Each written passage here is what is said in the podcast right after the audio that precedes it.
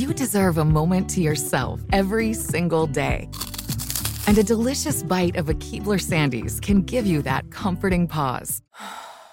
Don't forget to pack the melt in your mouth magic of a Keebler Sandies for a post errands pick me up.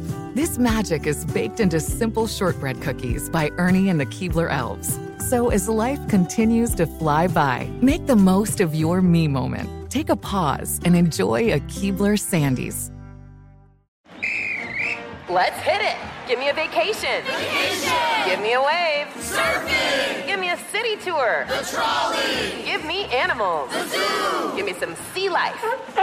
Give me museums. Balboa Park. Give me a woo. Roller coaster. What's that spell? San Diego. If you're happy and you know it, San Diego is the place to show it. Book your family vacation at san diego.org. Funded in part with the City of San Diego Tourism Marketing District Assessment Funds. Trinity School of Natural Health can help you be part of the fast growing health and wellness industry. With an education that empowers communities, Trinity grads can change lives by applying natural health principles and techniques in holistic practices or stores selling nourishing health products. Offering 19 online programs that fit your busy schedule, you'll get training to help turn your passion into a career. Enroll today at trinityschool.org. That's trinityschool.org. Hi, everyone. It's Sophia. Welcome back to Work in Progress.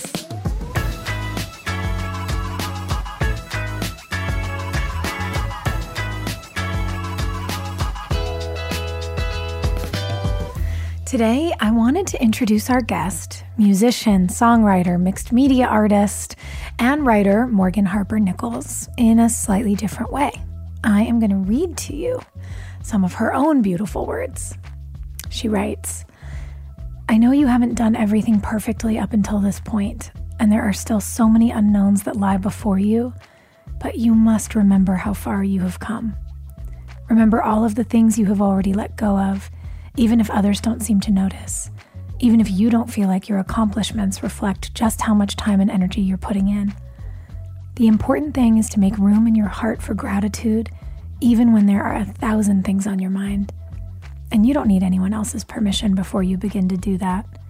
You don't have to wait until someone says, Wow, you're doing so well, or You've come so far, to know in the well of your soul that you are healing and you are stronger than you used to be. You do not have to wait on anyone else to notice just how much progress you are making. How lovely, right? It's moving, it's encouraging, and that quote happens to feel incredibly important for work in progress. If you love that piece, you can find it on Morgan's secondary Instagram page at The Storyteller Co., also the name of an app she started. Her main Instagram page is her name, at Morgan Harper Nichols, where she has 1.7 million followers who all tune in to view her art and writing, her poems and musings, and what she's created in music. Morgan's work is centered around the question how can we create connection? With this in mind, she is a true Renaissance artist and a hustler. She's creating art and sharing it across her Instagram feed, her company, her blog, Garden24, her social media, her YouTube, and she has a podcast. Plus, her latest book, How Far You've Come, just came out this April, and it's full of art, poems, and thoughts on living a life. Please join me for this soul strengthening and deeply enriching conversation with Morgan Harper Nichols.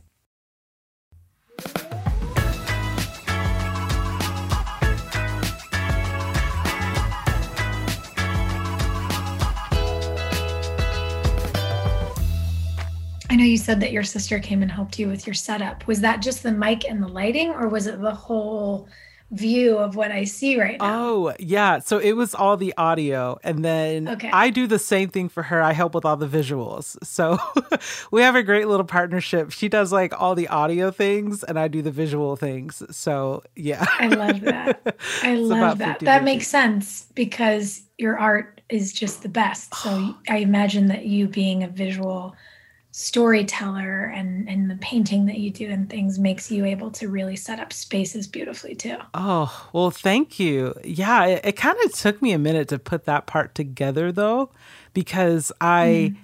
I am a very visual thinker and I think and I I can see things in, you know in my mind, but it kind of took honestly other people saying, "Oh, your art, I think this could go on a wall was like, oh, I think you're right. Okay, let's give it a try. Mm-hmm. So yeah, I think I'm I think I'm kind of just now starting to come into that. And then the whole like this past year of just sitting in front of the computer all this time, I'm like, yeah, let's try to just make this space beautiful. Like let's just see what happens. Maybe maybe I can figure it out. that is so cool. I oh, I have so many questions about how that realization about your art and your capabilities came to be.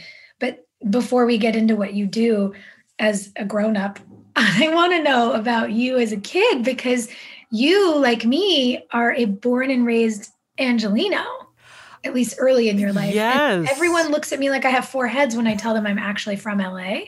So please tell me about being born here and where you were born oh. and, and everything you remember about it. Yes, I was born in, well, the Long Beach area, but specifically Bellflower. And my um, family goes back two generations in the LA area. And we actually moved. I mean, it's kind of a sad story, but it's true. We actually moved not too long uh, after the riots happened. The Rodney King mm. riots happened in the early 90s.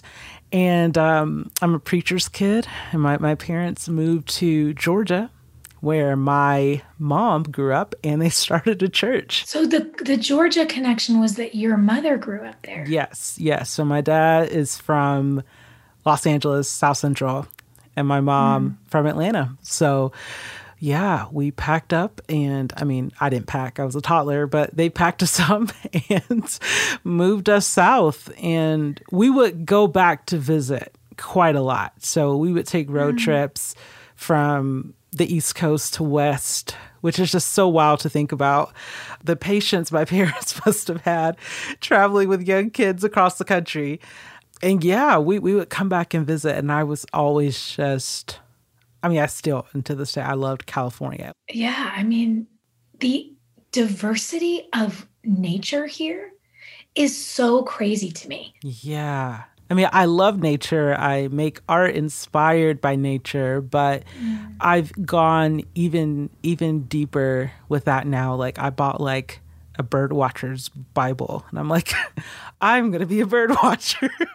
I was like, how cool would that be if I could just identify birds? Um, update, that is the I st- coolest quarantine hobby. update, I'm actually really terrible at it. It's very hard. Um, I'm like, man, I thought they were gonna be distinct enough for me to kind of get a little repertoire here, but they're not. They're beautiful though. Um, so, but yeah, it's just just the depth of how many species there are of plants, mm. of animals, and mm. it's just you could literally go on a walk in the same neighborhood every day for a month and see something new every time. But yeah. it takes a lot of like practice to be able to look in that way. And I, I think I'm mm-hmm. still learning how to do that, if that makes sense. Yeah. So yeah, it's it's been really interesting making a mm. hobby out of just slowing down and and trying to observe and and look co- closer just kind of just because. mm. Yeah, to make a hobby out of observing feels feels like a profound shift. Mm.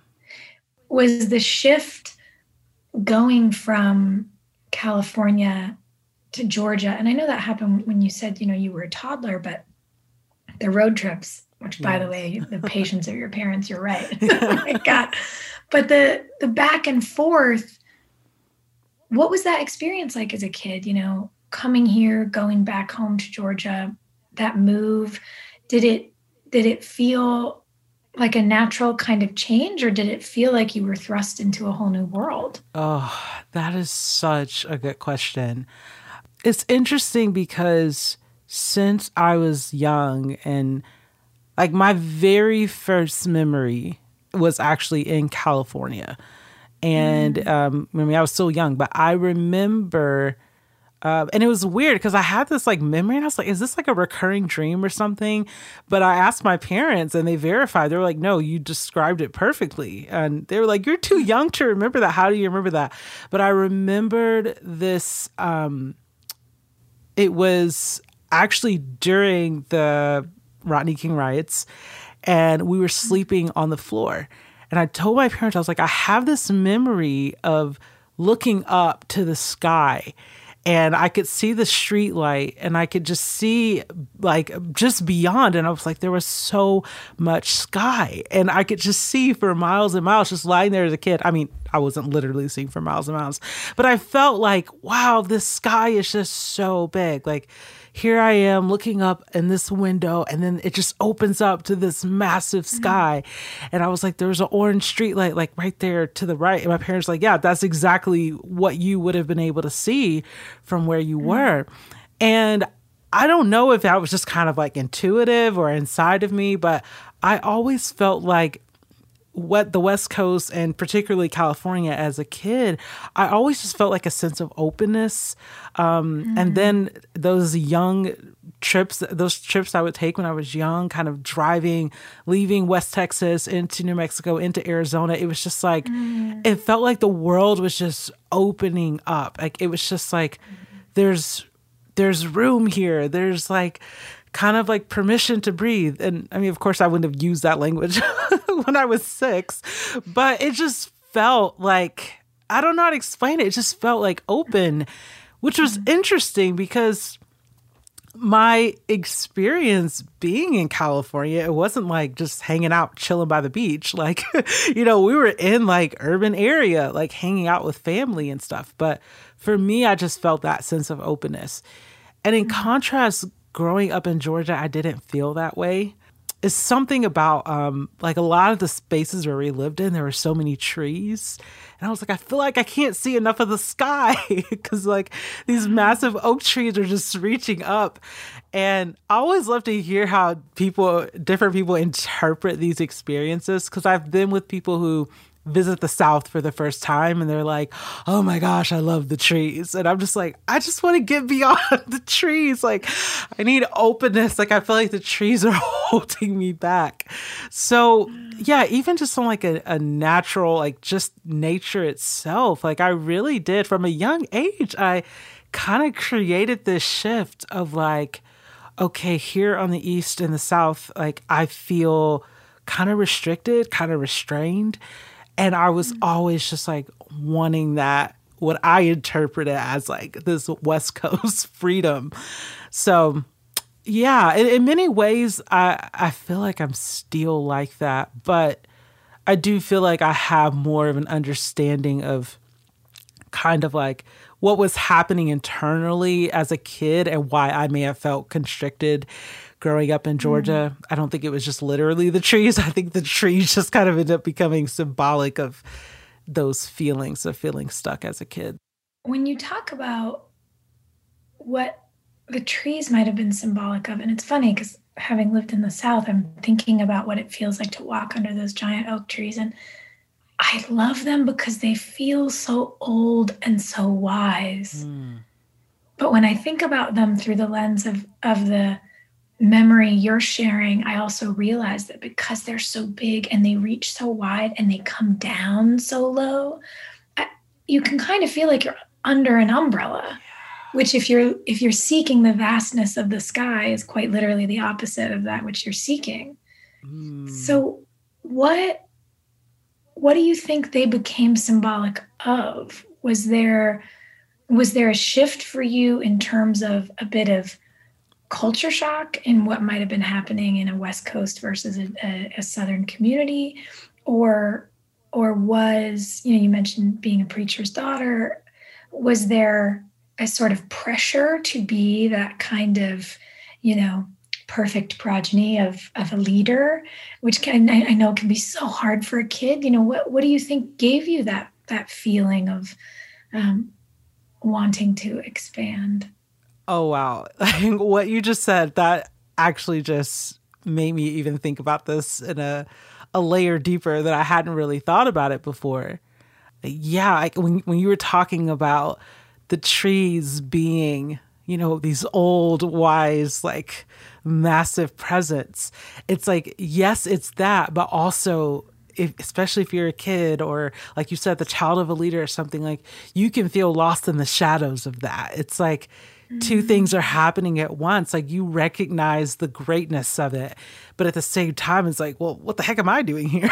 like, mm. this is great without me being here.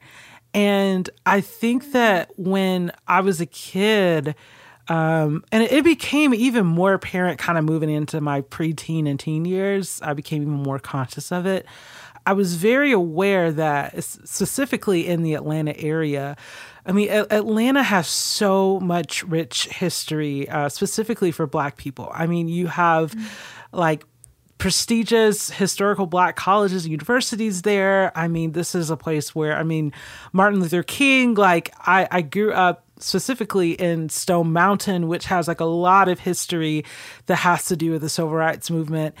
And I my mom was an educator and I was homeschooled and I mean we were always like either in the history books or everywhere we went. She's like this happened there.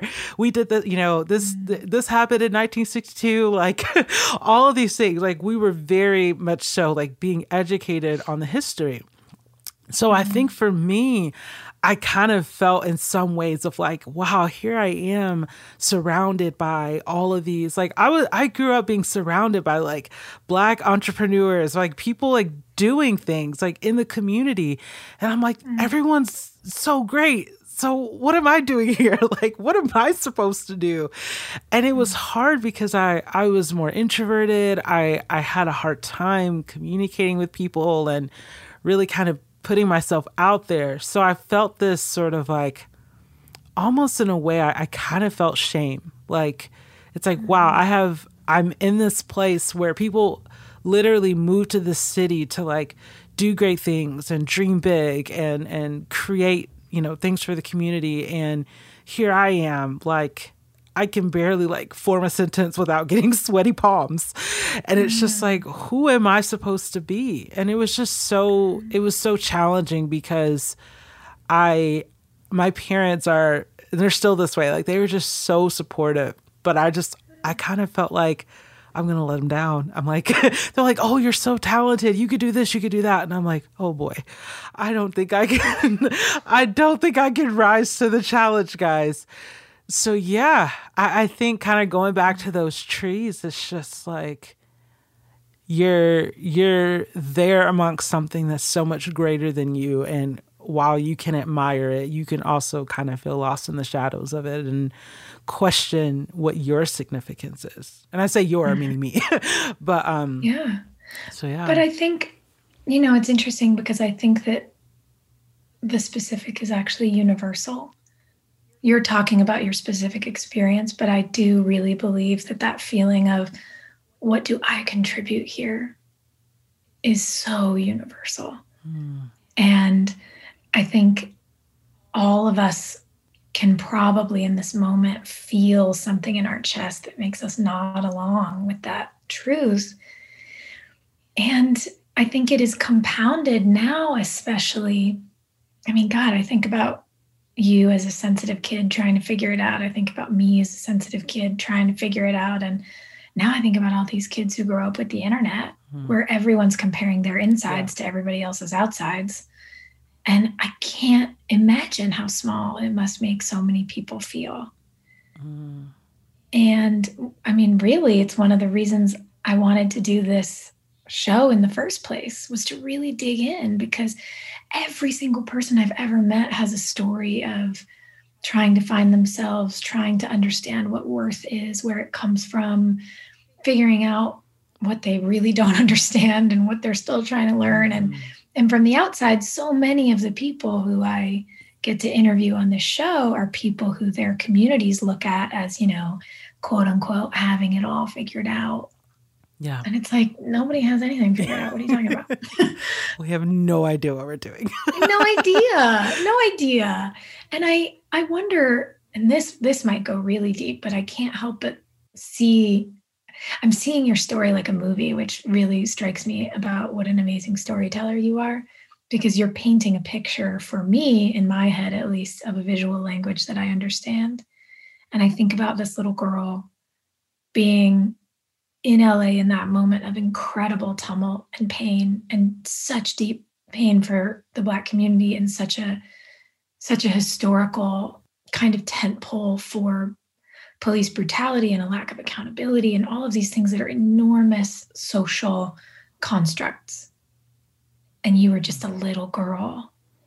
And your family, from what it sounds like anyway, saying, We're not staying here for this, and choosing to move and setting up life, you know, in your mom's hometown, setting up their church, the, the Kingdom City Church in Stone Mountain, as you mentioned, and and the the at best potential for sort of leadership and inspiration of a faith community the historical leadership and inspiration that comes from that community for you know the entire civil rights movement and social progression and also as you said so specifically rich for the black community and then what the atlanta black community is as this incredible community.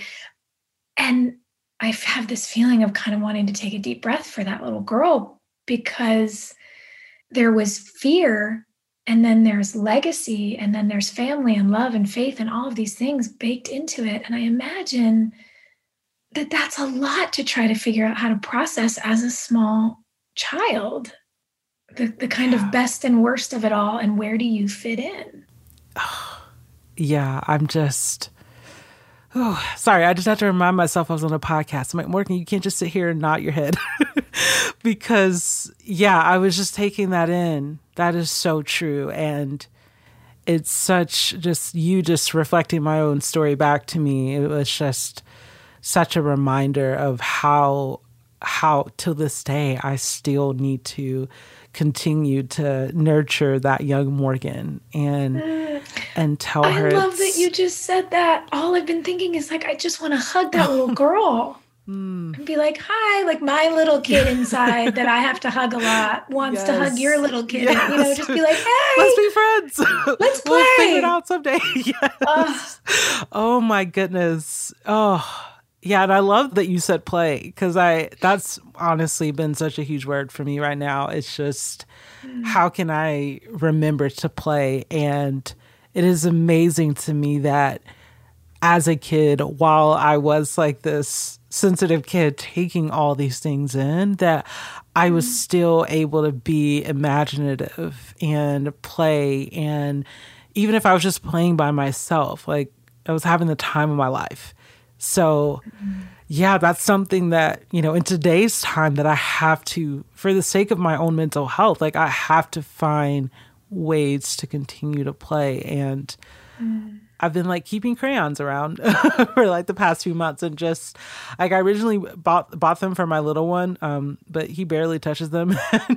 I'm I'm the main one using them. And mm, even just that. that. practice um, for me, it's just it just kind of takes me back to like yeah that that six year old me that that kid me. It's it's like still inside of me and i have to continue to nurture that version mm-hmm. of myself. How do you feel like you do that? How do you find play? How do you hug little morgan in your life now? When i make something that I'm really proud of or happy about, and mm. I feel no pressure to share it whatsoever. Mm. And I just look at it and say, that was good. I had a lot of fun with that. And mm. nobody else has to be a part of it. And when I get to that place, like I know that that is, that's the heart of nurturing that part of myself. Mm-hmm. And I just think about the work it takes to be able to be kind to yourself that way. And I I wonder when did that ability to express yourself begin because I'm you know, I'm so I'm so curious about now, but I'm so curious about your childhood too. I just want to know all the things. And I I think about what we know so far about the move and the church they began and your life in Atlanta and that that sense of trying to find identity. Mm-hmm. And now I think about you being an artist, a creator, and and I wonder what's that pathway, you know? Yeah. Were you were you painting and drawing as a little girl, you know, at at 8 or 9 or 10 were you finding that voice? Did that come later? Kind of what how did that all start? I was always drawing and writing stories mm. Uh, for as long as I can remember. I started keeping a diary at age eight, and I have kept that going till today. I it is I mean it is like I, it's hard to even say like writing is like an extension of me. I mean it it feels like a part of me. Wow. I used to treat my this might sound weird, but I used to treat my journals like they were actual beings. Like I would introduce myself like in the beginning of the the first pages. I'm like, "Hello, I'm Morgan. Um, here's my life," and I would tell my life story every time. I'm like, "You might also want to know this about me." It's kind of creepy going back and reading some of these. I was really invested. I found one of them not too long ago where I literally cut off a piece of my hair and it's like and taped it inside of the journal. It's like, here's what my hair looks like. I'm talking to the journal.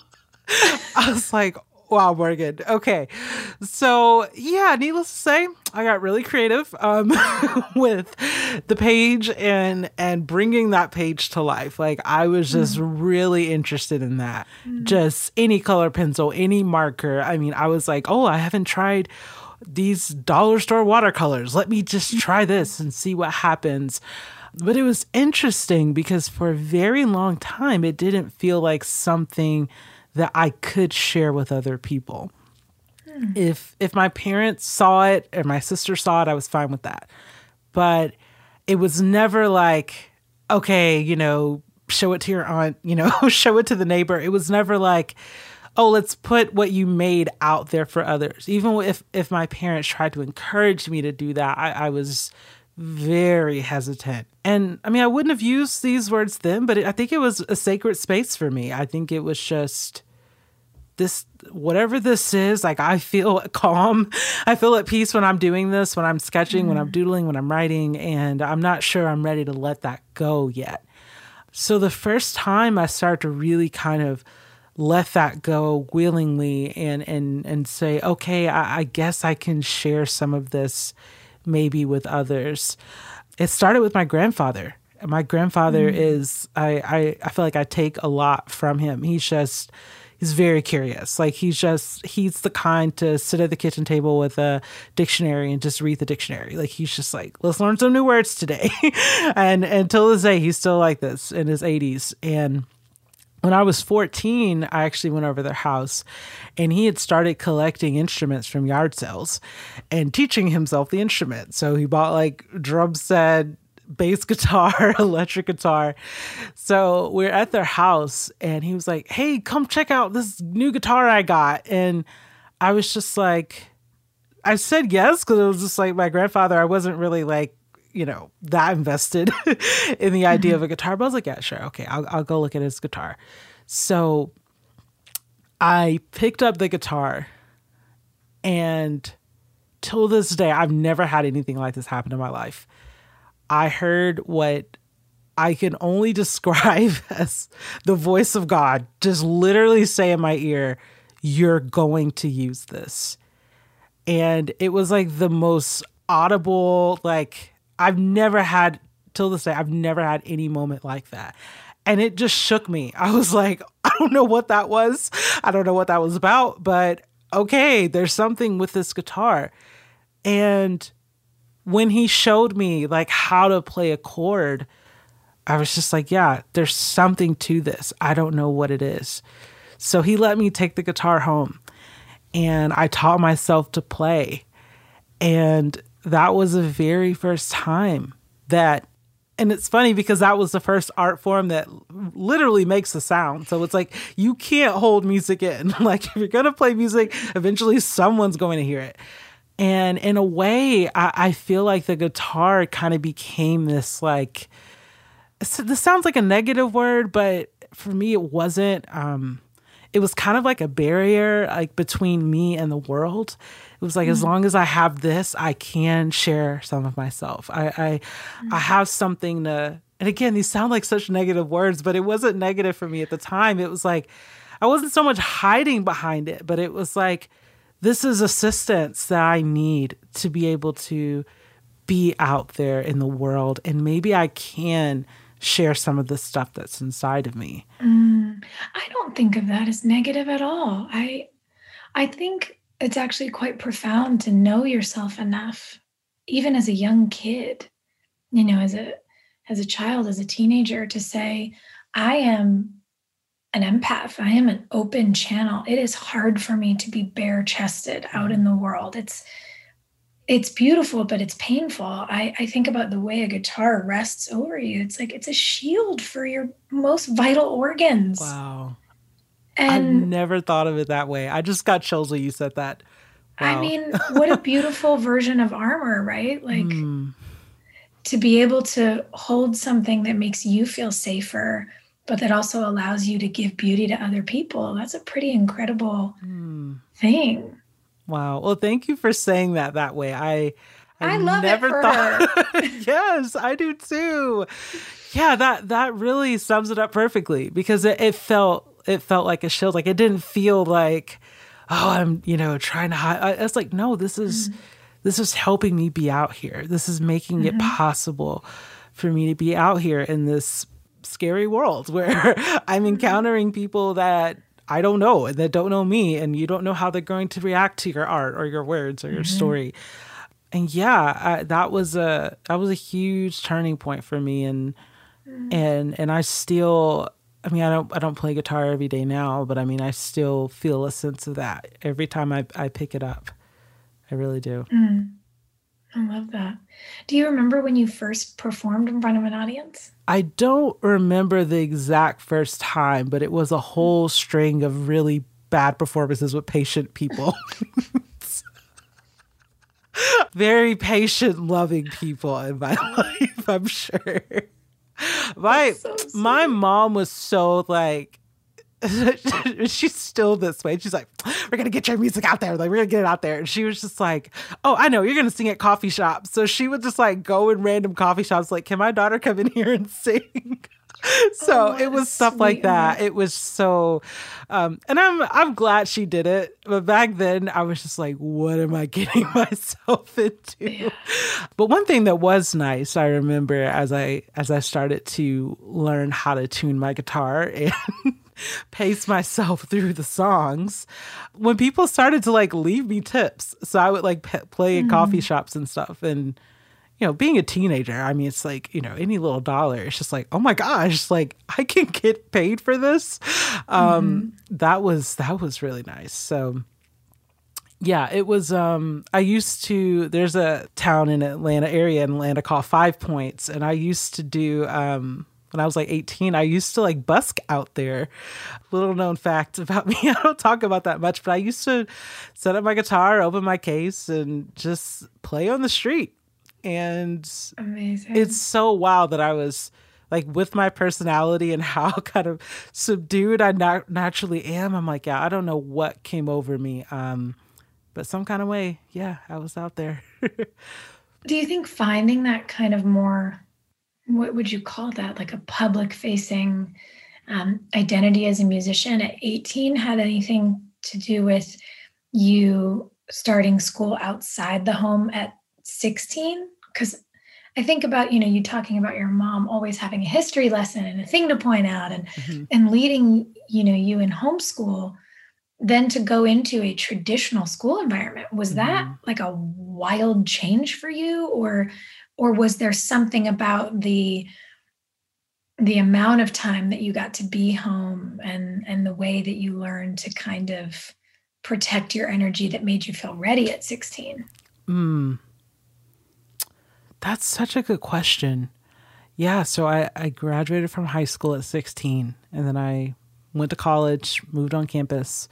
I was i was only like 35 40 minutes away from my house. the, the school was very close to home. 16? Oh yeah, I was like, my mom was like, my parents like, you know, you could live at home if you want and save money. I'm like, no, I'm, I'm a grown up. I'm, I'm going to move on campus.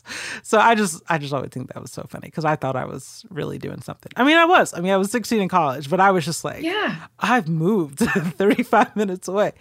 So, um, yeah, I think what happened was is that I knew because I was two years younger than everyone, which by the way, I wasn't planning on telling people. There just so happened to be a girl uh, from my hometown who recognized me like at orientation. I was like, aren't you 16? Why are you here?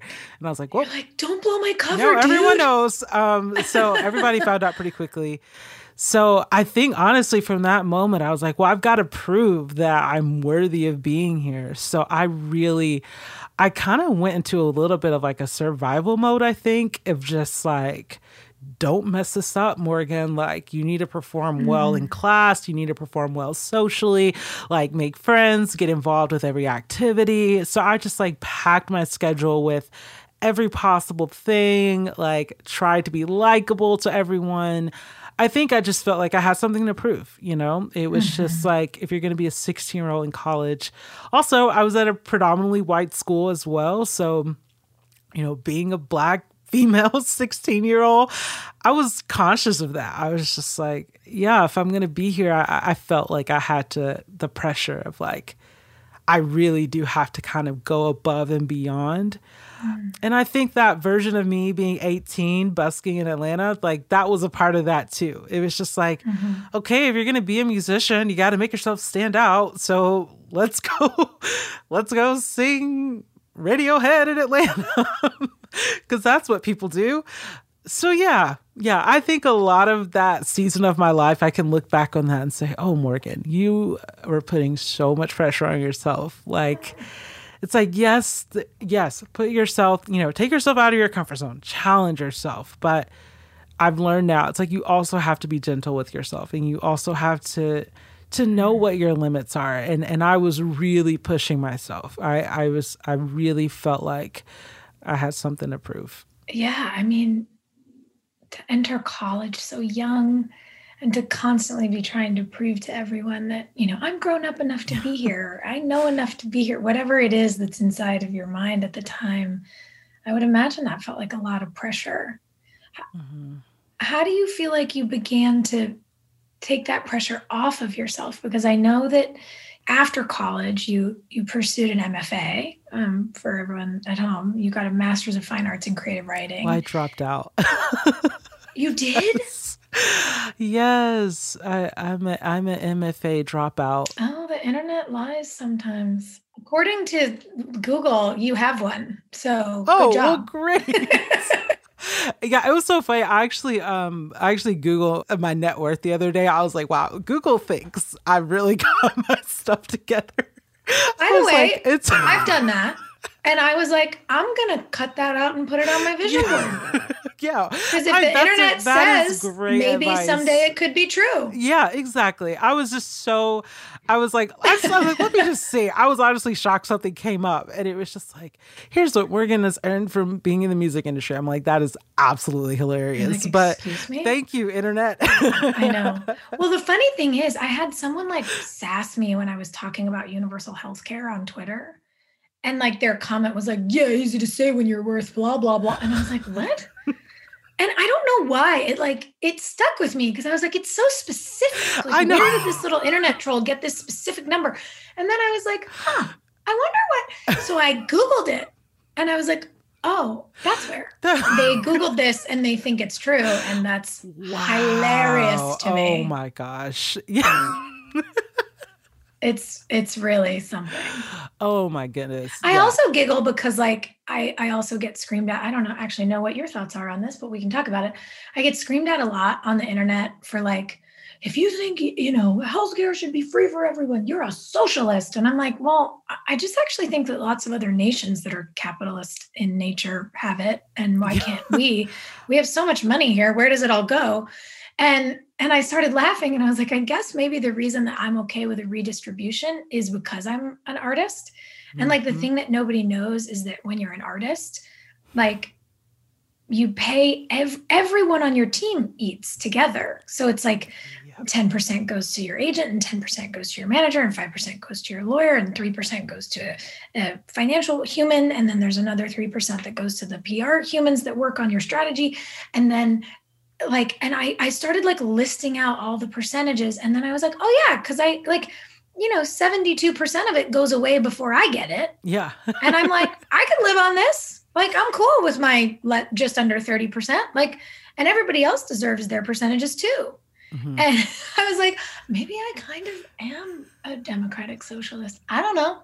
But I was like, it seems to be working great for you know the majority of us who make art. So why can't everybody else figure it out? Like yeah, the government. I honestly can say that healthcare is I am super passionate about that because yep. I like you just said, it's just it's like yeah if if we can't agree on like philosophical differences like can we at least just agree to like take care of each other's like physical yes. health like Please. that to me just seems like the bare minimum and not only should it be the bare minimum from a moral perspective but even if we take our empathy out of it from a fiscal perspective it is cheaper as a nation to keep people well than it is to only take care of them once they've gotten sick.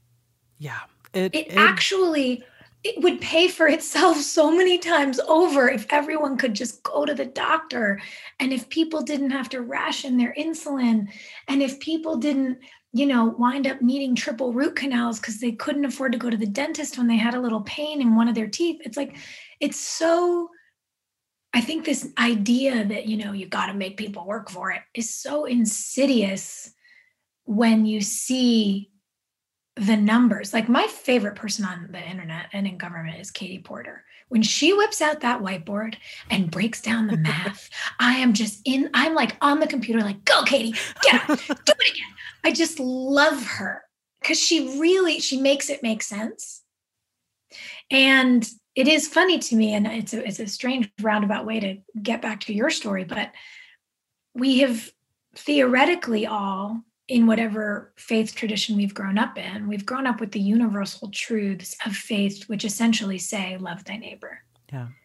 Which say we're supposed to serve each other, which say that the greatest leaders who inspired, you know, books about God, the universe, whatever you want to call it, all leaned into the communities that were the most marginalized and showed up to serve those people. Mm-hmm. And I'm like, shouldn't we do that with like medicine? Yeah. Maybe. yeah, Anybody? I I 100% think about this all the time. um I mean, even more so over the past year. I mean, it's just become so mm-hmm. apparent and evident my mom has a chronic pain condition and it's mm. just what i've seen her go through. My my my dad's her primary caregiver and what i've seen them go through yeah it's just i'm like yeah we shouldn't be here.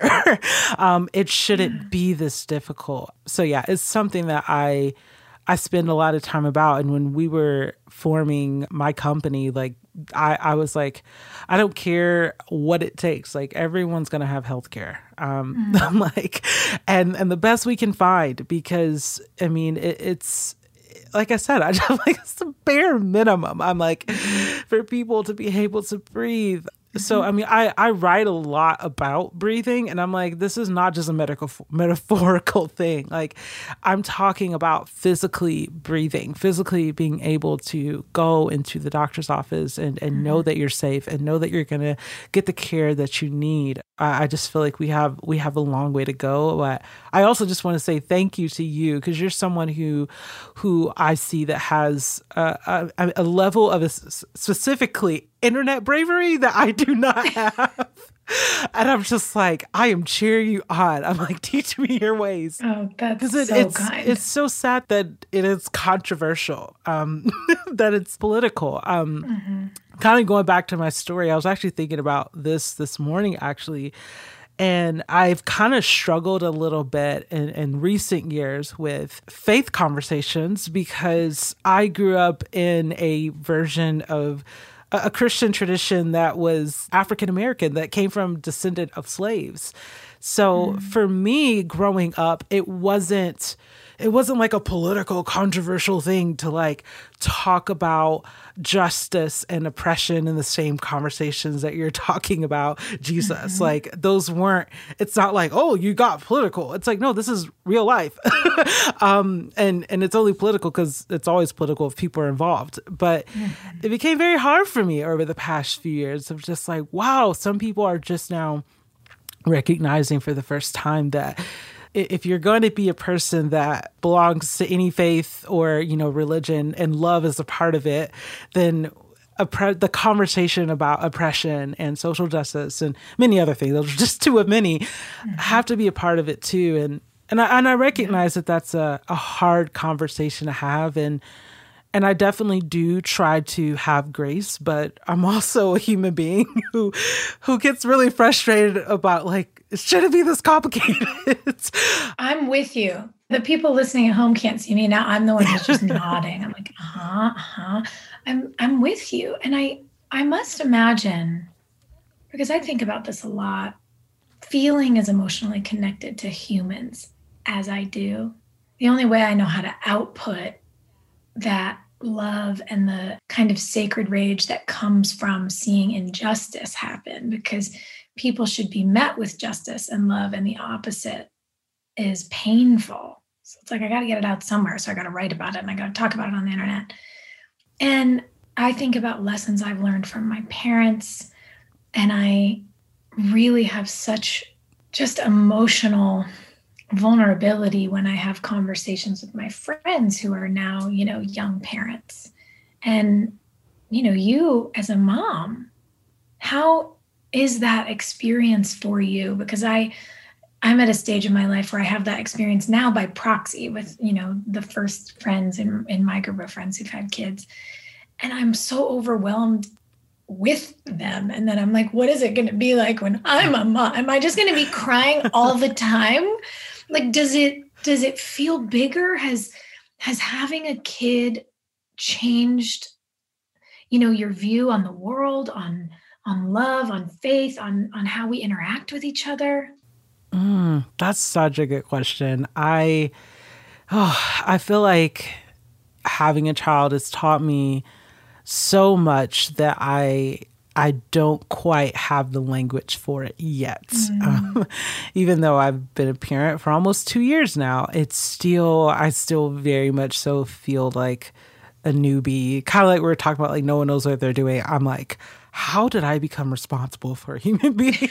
I'm still trying to figure that out. I get all my gets, friends with kids say that though. They're like, you just give me a baby and yeah, I keep it. It's so I mean, it regularly gets really primal. I'm just like, are you fed? Are you warm? Are you, you know, um, are you clothed? It is very much so like, okay, yeah, all those things. Okay, we're doing good. Yeah. Because I'm a very like curious person. Like I love to learn new things. Like I love new experiences. I'm like, give me all the things. However, I do kind of have like blind spots maybe you could call them of like where it's really hard for me to kind of lean in and i would mm. say a big thing for me that has been a big the biggest challenge is what does community look like now? Like I've never really had like a lot of parent friends around. Um, and then with this past year, you know, I haven't been hanging hanging out with people. So I'm there is some anxiety there of like, whoa, mm-hmm. what does it look like to not only like try to even that word raise a kid that's such a weird word. It's just like raise a child. I'm like i it's just we i it's i don't know. I can't wrap my head around it.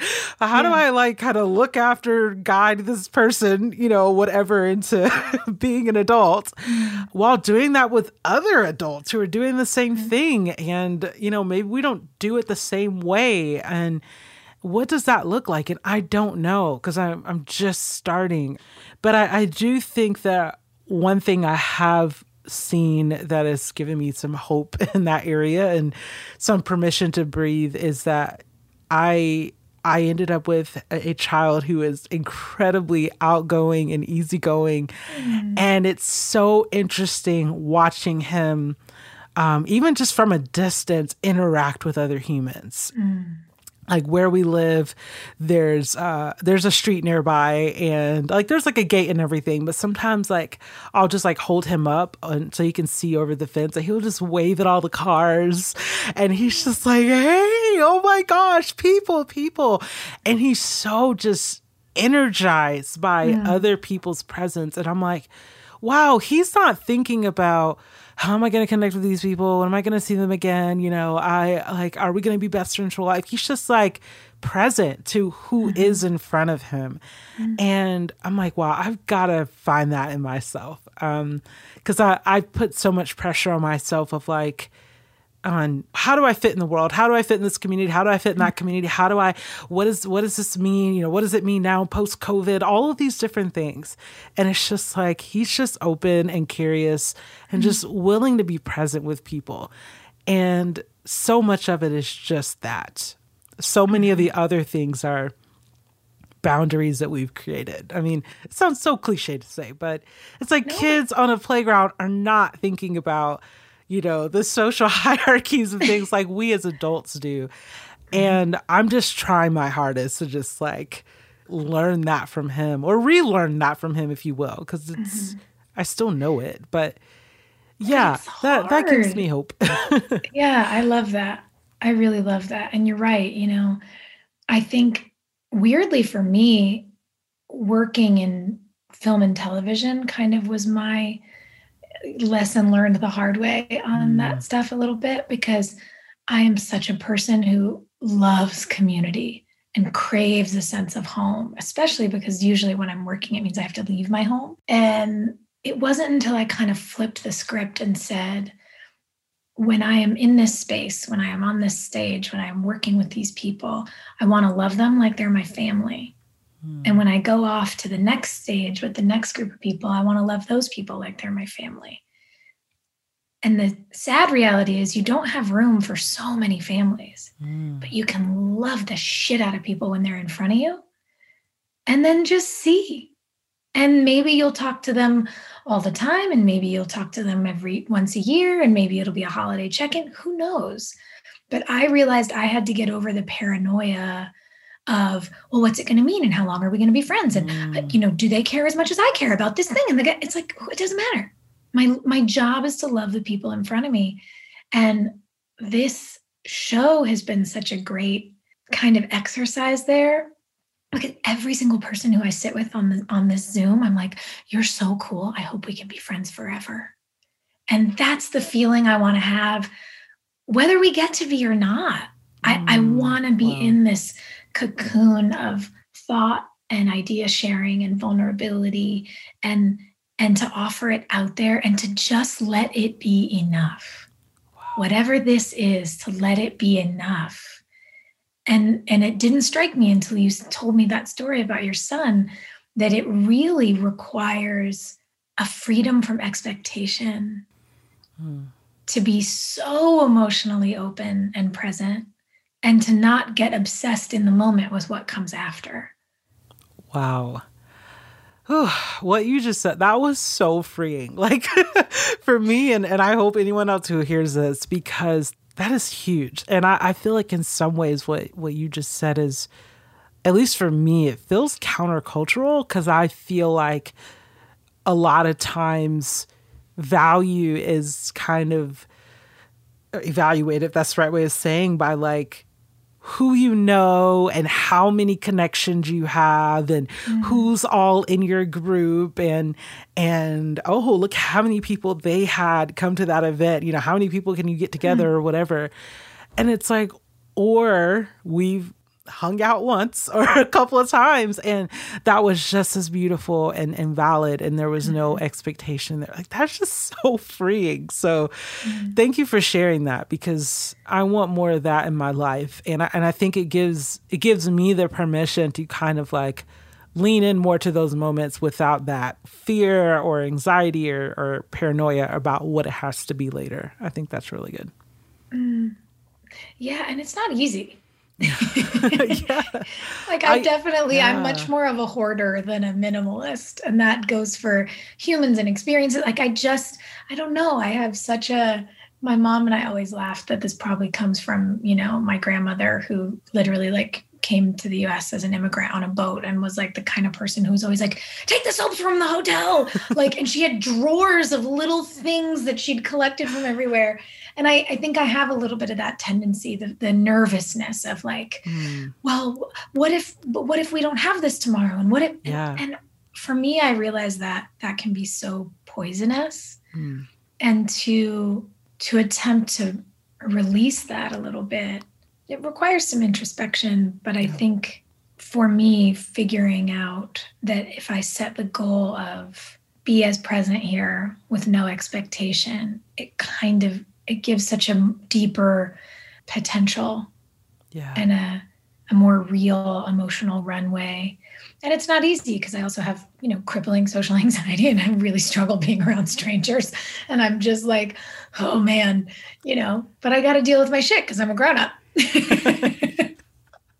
oh man i oh, yeah oh, man. i i love that i love what you just said and I, and I love that you just you know affirmed how how hard it is like it's something you have to kind of think about and and even just having self-awareness of like oh this mm-hmm. actually is probably beyond me in the sense that this could be in my ancestry a little bit like there could be something mm-hmm. here yeah that's I, i'm and i'm just so interested in just hearing your story as well because i consider like to me, acting is like the pinnacle of like, I don't know what y'all tap into because you have to be present in a different way because it's mm-hmm. it's you it's it's you but it's not you and it's just a great mystery to me i know nothing inside of the field other than just watching and, and admiration and i feel like you just end up learning so much about connection and, and human relationships that's mm-hmm. just really unique. And mm-hmm. this is kind of a, a tangent, but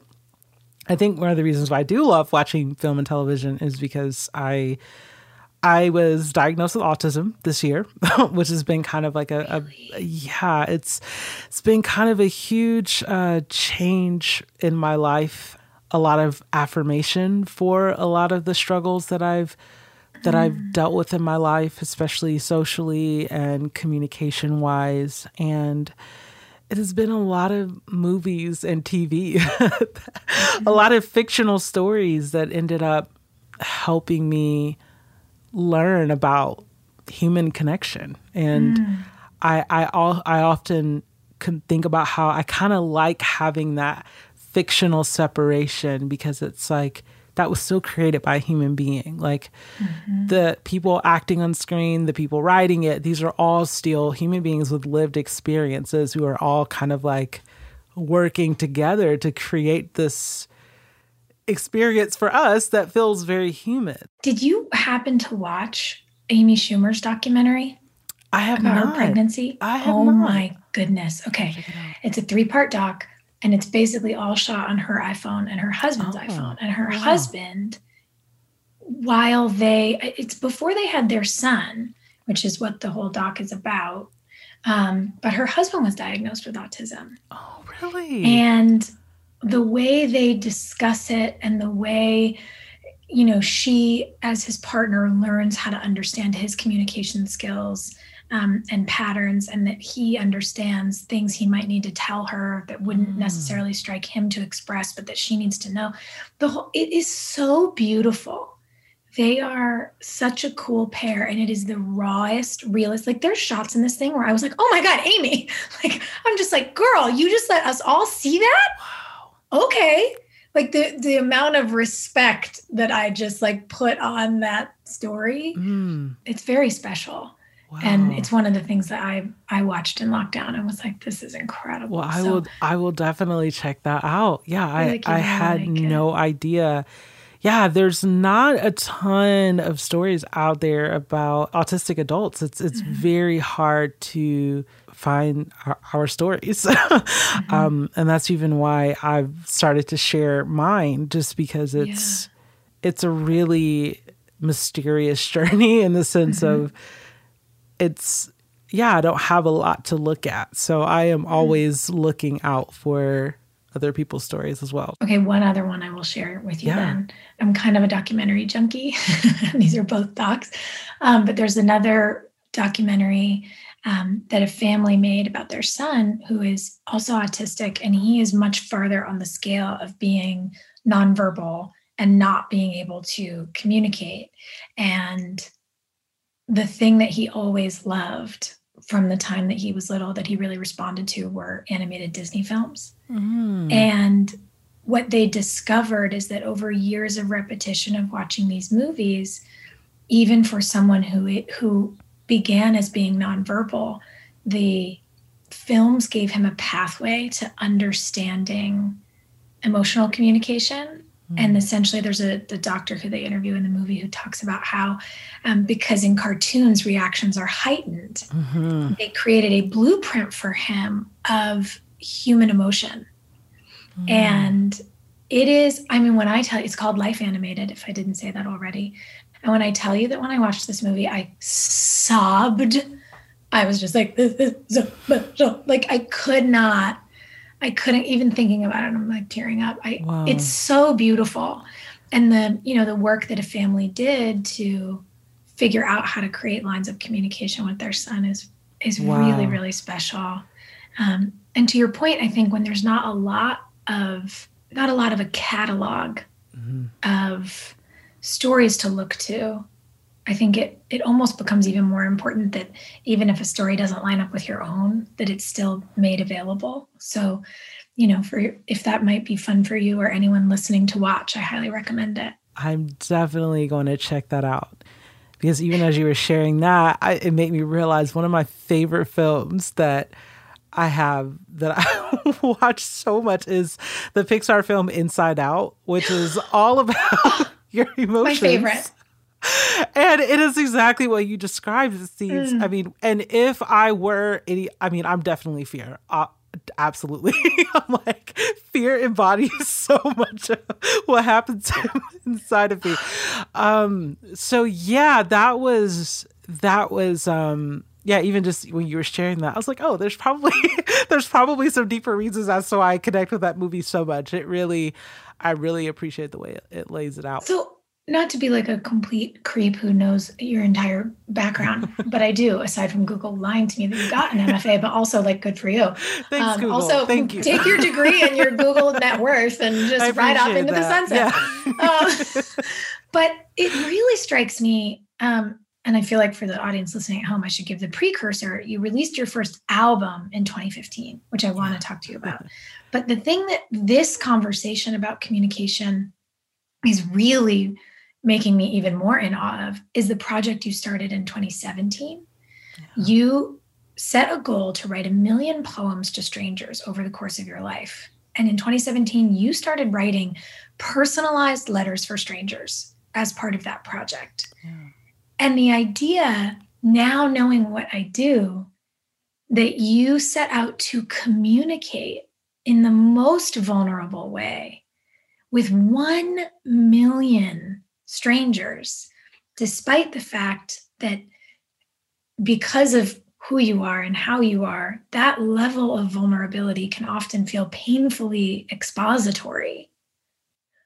Girl, how did you decide to do this? It's it I thought it was brave before I knew everything and now I think mm. it's like brave and impossible and amazing. Like how did you make that decision? And how does this new information about your makeup affect how you do that. Yeah, and it's interesting because the album actually connects to how how I ended up at that. So okay. when I released my first album, music album, I was super excited. I was like, "Whoa, I get to do this." However, I I was in an interesting place that I think other artists may feel this too. Mm. When you work on something that you were really passionate about working on and then it's over and then it's just like mm-hmm. now you have to spend x amount of time depending on what the project is promoting it and marketing it mm-hmm. and then it's just kind of like if your project that you're working on doesn't like shoot off into the sunset and is not the most successful thing then you don't always get to just like work on another project right away so that's where mm-hmm. i was i I'm super proud of the music I made. I'm super proud of the album, but it didn't top any charts. It didn't lead me to get on a bunch of tours. Like that didn't happen. So, um, and I mean, this is not unique to music artists. Lots of people deal with this. But yeah, you end up kind of waiting around trying to figure out like okay how am i going to keep this going you know and mm-hmm. you end up taking a lot of different jobs or just random background work and which i was doing but i was like i i love to I love to create though. I was like, I was like, mm. I could do mm. this, but I'm like, I, I miss that that process of like being in the studio and writing songs and thinking about stories and thinking about who might be on the receiving end of um this song. I was always mm. very, very visual about it. Like when I would sit down in songwriting sessions, I'm like, okay, who are we writing for? And sometimes the writer would be like, oh, let's write for, you know, this demographic. I'm like, no, what's their name? what time of day are they going to be listening to this song? Like I, I want to create like a whole character for every single song that mm-hmm. I wrote. Cause it just, I don't know, like on the listening end of music, it feels very intimate. Like, like I know this person didn't I, they didn't write the song for me, but it feels like they did. Like it feels like they wrote it for me, and I, I just felt like if I'm gonna make art, I, I want to do my best to try to create that experience for someone mm-hmm. else. So yeah, I just found myself kind of hitting some walls because I wasn't a music producer, so I couldn't just like go in the lab and just like make my own thing. Um, believe me, I tried, but I tried. Again, I have my sister Jamie. She is she is one of those music artists who can get in and produce it, and I'm like, I, uh, I just couldn't couldn't figure it out. I'm just not wired that way. So I was kind of stuck. So I was like, okay, I can't afford to like self produce a record. I can't afford to do that. I financially can't afford to do it, but mm. I love to make art for individual people. I'm like, that is where I come the most alive. And I think it came from not, again, I didn't know I was autistic at the time, but it came from struggling with communication and struggling socially. Art felt mm. like a mm. place where finally I can connect with people in a meaningful way. Finally, I can get to hear and, and connect and exchange stories. So I was like, I got to find a way to keep that going. Uh, you know, mm. hitting these walls with music, how can I keep that going? So that's actually what led me into poetry was the realization that, okay, I may not be able to produce a song, but I can write a poem. I don't need a producer for that. mm-hmm. um, all I need is a, is a good spell check and it can go out in the world. I was like, this, this I can do. I can do this. And it did feel like like a reduced version of what I was doing before. Like mm. I I did feel that way at first. I was like, wow, I was few months ago, I was sitting in a studio. I mean, a few years ago, I was sitting in a studio writing songs and producing, mm-hmm. and musicians were coming in with their fancy instruments and creating these special sounds. And now I'm just sitting here with a notebook and trying to say something. So it did mm-hmm. feel like a lesser version um, at first, but I was like, it's all I have. And I have to do something. Like, I have to create. Mm. So that was kind of how it started. And then I recognized as I was slowly starting to share these poems, new poems would come to me when I was reading Instagram DMs, I hmm. was mm. responding to emails, like just individual people who were responding to my poems. Like that's when I would think of something new, when I was mm. literally talking to someone. And I was like, oh, I don't have to like make up characters. I can just write to actual people. and it still excites me and I still do it. Do you keep a, a record of how many you've done so far? I keep losing count. so, I mean, is there like a poetry accountant out there somewhere? Please, please hit me up. Um, if, that, if that exists, um, if you inv- inventory poems, because I keep losing count. It is in the thousands.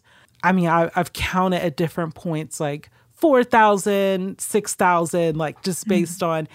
The trouble is, is that I started responding directly to Instagram DMs, and there is no way of like, I would mm-hmm. take screenshots, but there's no way to like, you can't like I have a number for the sent emails that I've sent because I can look at the sent inbox, but mm. I've done mm. so many in Instagram DMs and they don't allow right. you to like, they don't have like a sent feature. No, so, I almost feel like you would need like a, if you screen grab them like every day at the end of the day, you'd need to dump those screen grabs into a Google oh, Doc oh, yeah. or something. And, and then you could count organized. how many yeah. but it's like, who has the time? Yeah. And the reason why I said a million, which is such a wild number, it honestly was, I did the math and I realized that I was like, this would take me decades to do. Hmm. And I was like, coming from the music industry, which is oftentimes, for me at least, it felt like a very rushed, you know, experience. Like, you know, mm-hmm. if you're not like famous by 25, especially if you're a woman, like, mm. it's just like, it's, it gets really difficult. You're like, okay.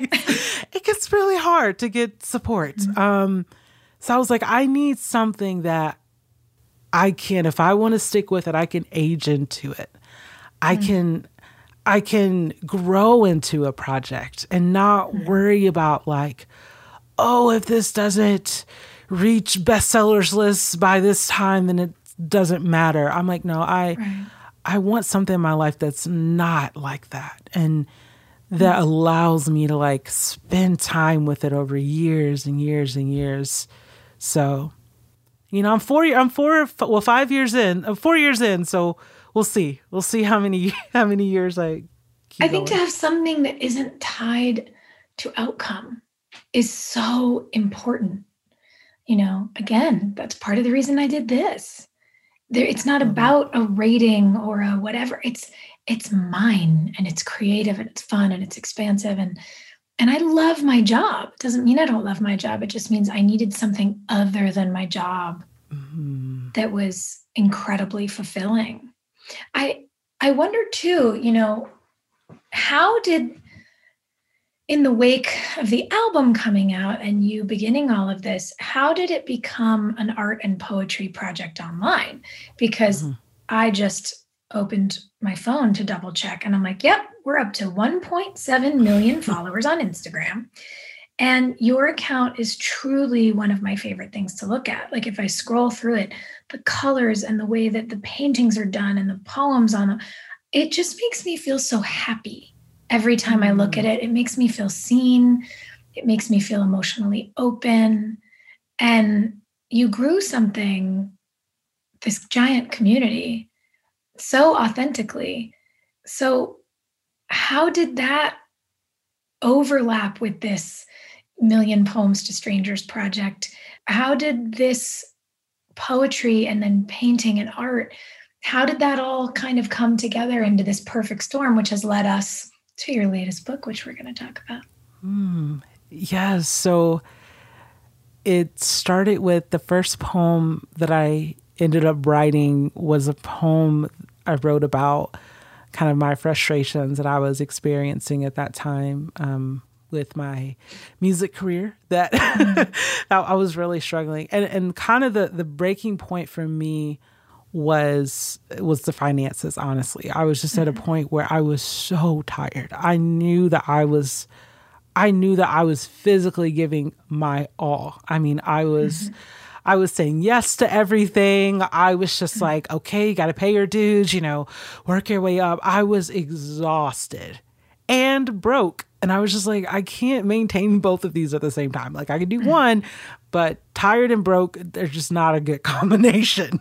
And I was mm. just like, I have no time to do anything else. I'm tired. I feel like I'm not getting anywhere. Like I'm I I have people who are supporting me and I'm super grateful of it, but like I still can't really like get to that point where I'm like, okay, I'm good. Um I can afford healthcare, kind of like what we are talking about. Like mm-hmm. I didn't mm-hmm. have healthcare. It's just just all of those things just just falling on my shoulder, feeling like a failure, feeling like I let my family down. So I wrote a poem about that and that mm-hmm. was in the end of 2016 and the following January, I ended up finding out that it had been repinned on Pinterest over a hundred thousand times.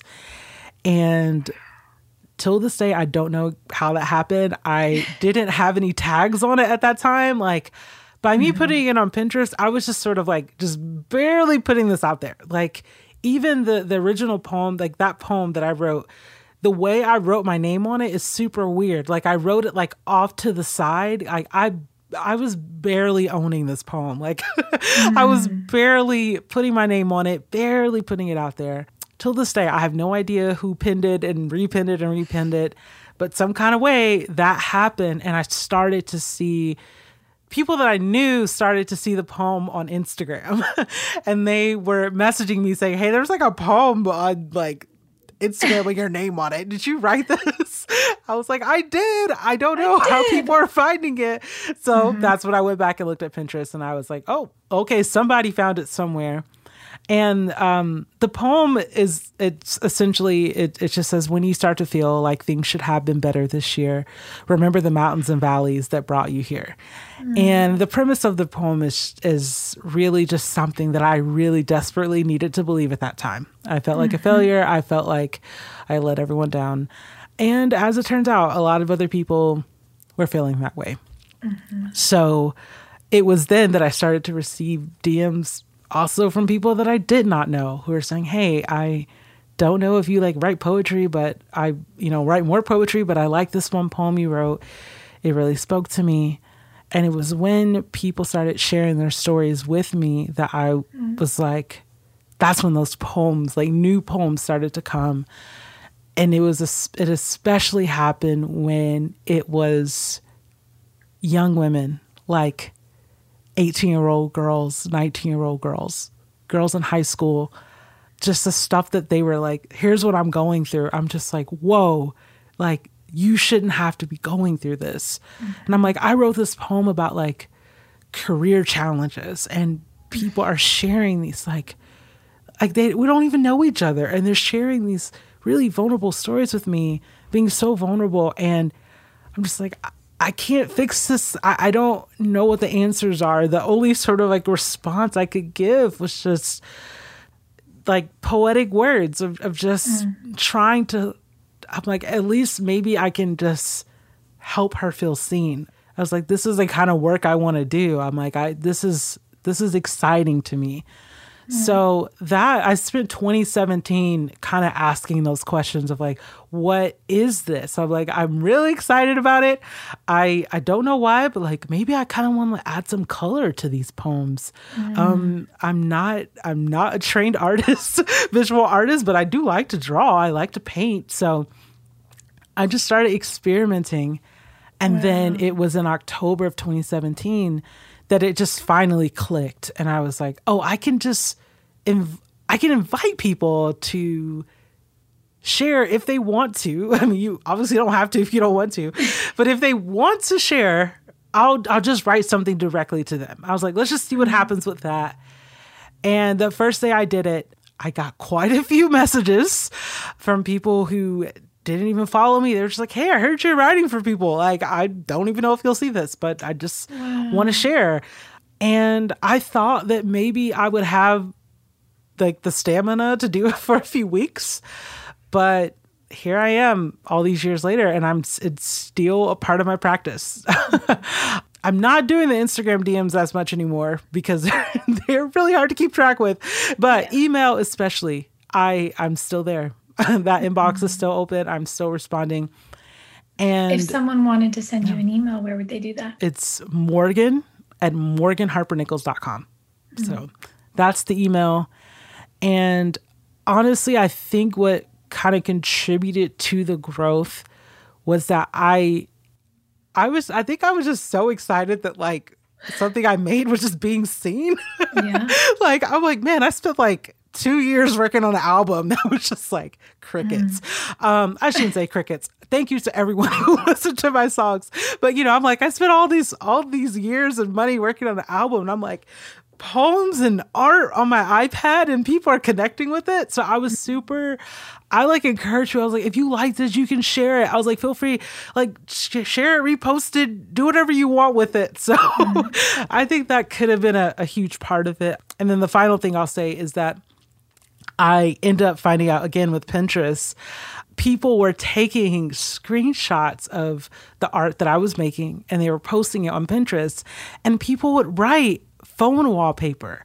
And I was like, oh, I'm making phone wallpapers. That's so I didn't even think about wow. the fact of like putting art on the Instagram story. That format, people were taking screenshots of it and using not only using it as phone wallpapers, but then posting it on Pinterest saying, here's a wallpaper you could use. So wow. there's a lot of my art on Pinterest that I didn't even upload because I was just like, yeah, you can share it, you can do whatever you want with it. That's so cool. And then um yeah, when I asked people today, a lot of people how they found what I did, they say, "Oh yeah, I, saw your wallpapers on Pinterest." So, thank you to so all cool. the all the people who helped make this happen. I mean, I, I really think the the credit goes to that for sure. And then, how did we wind up at the book?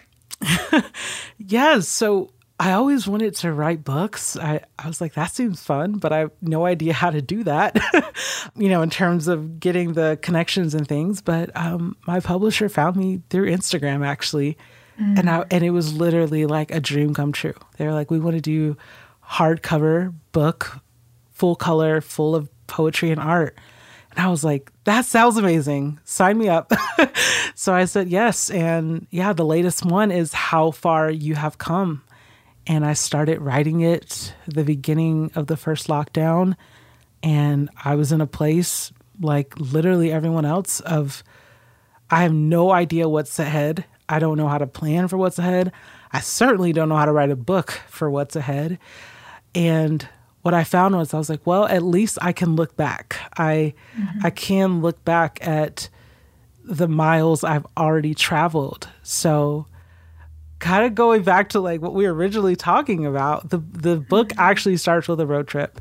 And it starts with a road trip that starts in Atlanta, Georgia, when I was six years old, and we were going to California. Mm-hmm. And I stop in eight different states, and I tell stories, and I've written poetry and created art around these different themes of just honoring the journey and mm-hmm. just seeing, really owning our stories and just seeing them for seeing the beauty in them. Um, I think it, for me, I know it takes time and looking back to find beauty in a lot of chapters of my life. Mm-hmm. So, yeah, I just hope that it helps others do that too. Of just like, I don't know, maybe there's somewhere on the map, somewhere I've lived, somewhere I've been that I can kind of look back and reclaim that moment as, mm. as something beautiful. I think that that's such great advice for people to remember that what might today feel hard or feel like part of the struggle is something you will look back on and see differently. What do you hope comes next? I mean, your art, your community, your poetry, um, your paintings, your books, uh, your your site. I mean, there's so much that you're working on. What do you what do you hope is on the horizon? You know, I'm trying to figure that out because I feel like I've just been in like survival mode over the past mm-hmm. year. I'm like, just get through it, Morgan. Like, mm-hmm. it's like, just get through, you know, get through writing this book, get through releasing the book, all these things. But one one theme that has been coming up so much for me is I love I love kids books. I love kids movies. So I want to write something like for kids. Yay! So I'm trying to figure out what that is because mm. I think now I am writing it for kids, but I also think that there is like a demographic of adults, and I'm a part of it, like mm. where we just love kids stuff. like, oh yeah, we love kids movies. Like we just like it's like an escape. Like it just makes you feel like a kid again. Mm-hmm. So I'm really interested in that. I don't I don't know what it is. I, I'm I feel like it has something to do with nature and animals and. Yeah. It's probably because I'm getting into a lot of that with my son and yeah, he really motivates me. I'm like, yeah, I gotta, I gotta like mem- remember my animals. Like I, I was like showing him a picture of like an eel the other day. I was like, oh, I don't think that's an eel. I think it's something else. Um, let's circle back to that. So, so yeah, I'm doing a lot of like trying to remember a lot of things, and and there's yeah, there's just some like curiosity and fun in that. So. Yeah. I've been like drawing animals lately. Like there's like a hummingbird mm. on my Instagram. I'm really proud of it. People want to see. Yeah, and then I've been doing a little bit of that on my podcast, like doing a little bit more storytelling, talking about mm-hmm. what I've learned from animals and different things in nature. So, yeah, I'm, I'm really excited to see see what comes of that. I love that. It's funny when you talk about your art, you know, being on Pinterest. I've I didn't even realize um, that my writing was writing. You know, the way that I'll just write a short essay on Instagram or talk about something yeah. happening in the world. And it was actually the inspiration, even for the name of the podcast. Just offhanded one day, you know, when you're really in flow and you say something and you look back and you go, wow, oh yeah, oh, that resonates. Yeah, I'm really in it today. Yes. That's what happened to me when I was, I was asked a question. And I think, again, something I really needed to hear. And what came through me was, you are allowed to be both a masterpiece and a work in progress simultaneously. And that quote of mine and when I think about it, I'm like, I've been working on TV since I was 20 years old. I've said a lot of dumb shit that's recorded forever. And this one thing of all the things that I've ever said, it took off. And likewise, yes. took off on Pinterest. And I didn't know anything about even how to use that platform, and honestly, still don't, aside from the copious amounts of boards I keep for like upstate New York barn. I don't live in New York, but I fantasize that someday I might. I do I that too. Oh my gosh, I oh my God. I wish Pinterest didn't come up with those like like the groups inside of the um, boards oh, because I do that. Me. I have like different homes like pinned. Oh. I'm like, what do I full categorization? Live in all these I'm, places. I'm a lunatic. Now it's like 15 foot farm table. I'm like, what am I doing? I don't live on a farm, but I, I you know, I had this moment where all these people started tagging me. I was like, what's going on? Liz Gilbert, who is like an icon to me, shared a piece of art that someone made of my quote on her Instagram. And I was like, what is happening? And just like, I don't know, five or six weeks ago, the pandemic has really ruined my ability to understand yeah. time. I'm like, when was that? um, Janet Jackson shared it on her Instagram, and all these people were like, "You got to credit at Sophia Bush. This is her quote." And I was like, "I don't even know what to. I don't even. Do I care? Like Janet Jackson read something I wrote. What's happening? Like I need to talk to her about my entire childhood listening to her music on a Walkman. Like this is insane." Oh my god! And I, I guess I, I get so excited because that felt like such a weird experience for me and you're the first person I've ever spoken to who's had that also but it it brings me back around not only to this incredible feeling I now have that not only would our adult selves be friends but clearly so would our inner children but I wonder on the subject of our quotes on Pinterest what for you and this really is my favorite question to ask everyone who comes on the podcast what feels like the work in progress of your life right now? For me, the the biggest thing right now is just really learning how to own what makes me different mm-hmm. and own what makes me who I am. And and my autism diagnosis has helped with this a lot in the therapy mm-hmm. that I've been in since then is just it's I I carried I've carried so much shame in my life around feeling different. And for a lot of different reasons and a lot of different pockets, a lot of different kinds of social groups. And it's, I feel like it's now I'm becoming more self aware of like, but you don't have to stay there. Mm. There's a mm. whole part of really owning who you are that I, owning who I am that I feel like I'm just now coming to. And like this might sound so silly to other people, but I mentioned the hummingbird on my Instagram um, that I made not too long ago that I'm really proud of.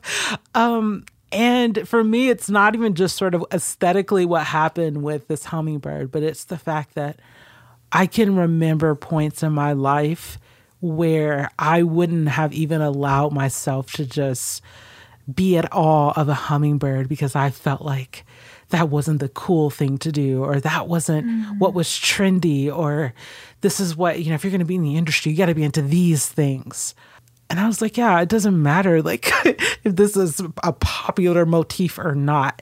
This mm-hmm. is meaningful to me on this day in this hour and i'm going to spend like these 20 minutes watching this hummingbird youtube video so i can get my sketch just right just mm-hmm. because so yeah that just that small thing was very symbolic of there are millions of other moments out there like that waiting for you. And if I want that for others, I have to walk in that myself. And I have to fully embrace all of these little quirks and interests and, and thoughts and ideas, no matter how random or, you know, whatever they seem. So, yeah, I feel like I'm very much so a work in progress in that area of learning to really fully own who I am. Mm, that's beautiful. And it, it really touches me to hear you talk about how, in order to do that, you have to give yourself the same grace that you want for other people. Yeah. Yeah. Mm. I'm like, I want, I want that. That's what I want for everyone else. Like, not even just people in my life that I know, but for strangers, I'm like, yeah, I want, I want the best for you. Like I, mm-hmm. that's what I want. So I, I have to have that same level of grace for myself. I have to. Thank you so much. This has been really wonderful.